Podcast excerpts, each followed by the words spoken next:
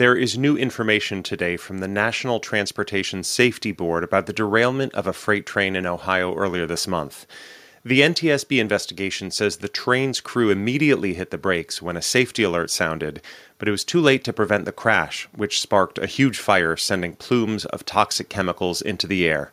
NPR's David Schaper reports. The NTSB's preliminary report on the derailment indicates that as the Norfolk Southern train approached East Palestine, Ohio, near the Pennsylvania border on the evening of February 3rd, a trackside sensor alerted the crew that a wheel bearing was overheating to a dangerous degree. The engineer immediately applied the brakes, but it was too late.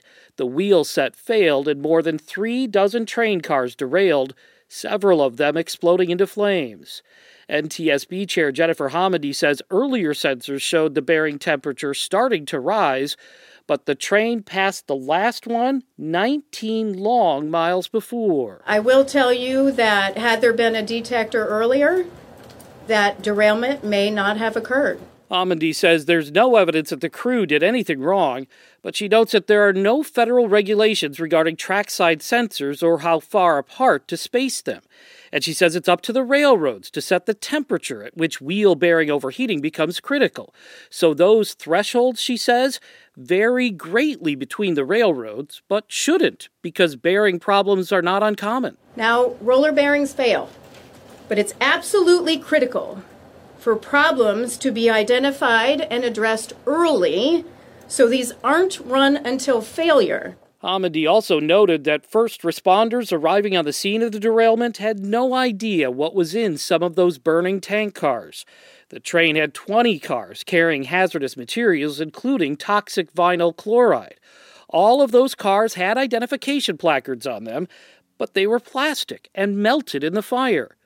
Homendy also says railroads should be required to notify communities about what hazardous materials they are shipping through their towns. An informed public can be prepared to implement protective actions when accidents occur. They need to know, absolutely deserve to know, whether they live or work near a hazmat route. Homendy expressed frustration with what she says is a lot of misinformation about the derailment and the political finger pointing over the response. Enough with the politics. I don't understand why this has gotten so political. This is a community that is suffering. One of the biggest targets of the political attacks is Transportation Secretary Pete Buttigieg, who visited East Palestine today and toured the crash site.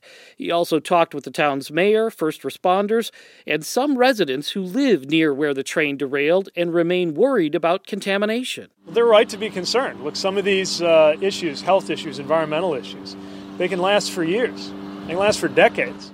Buttigieg says federal agencies, including his, will continue to support the people of East Palestine for as long as is necessary.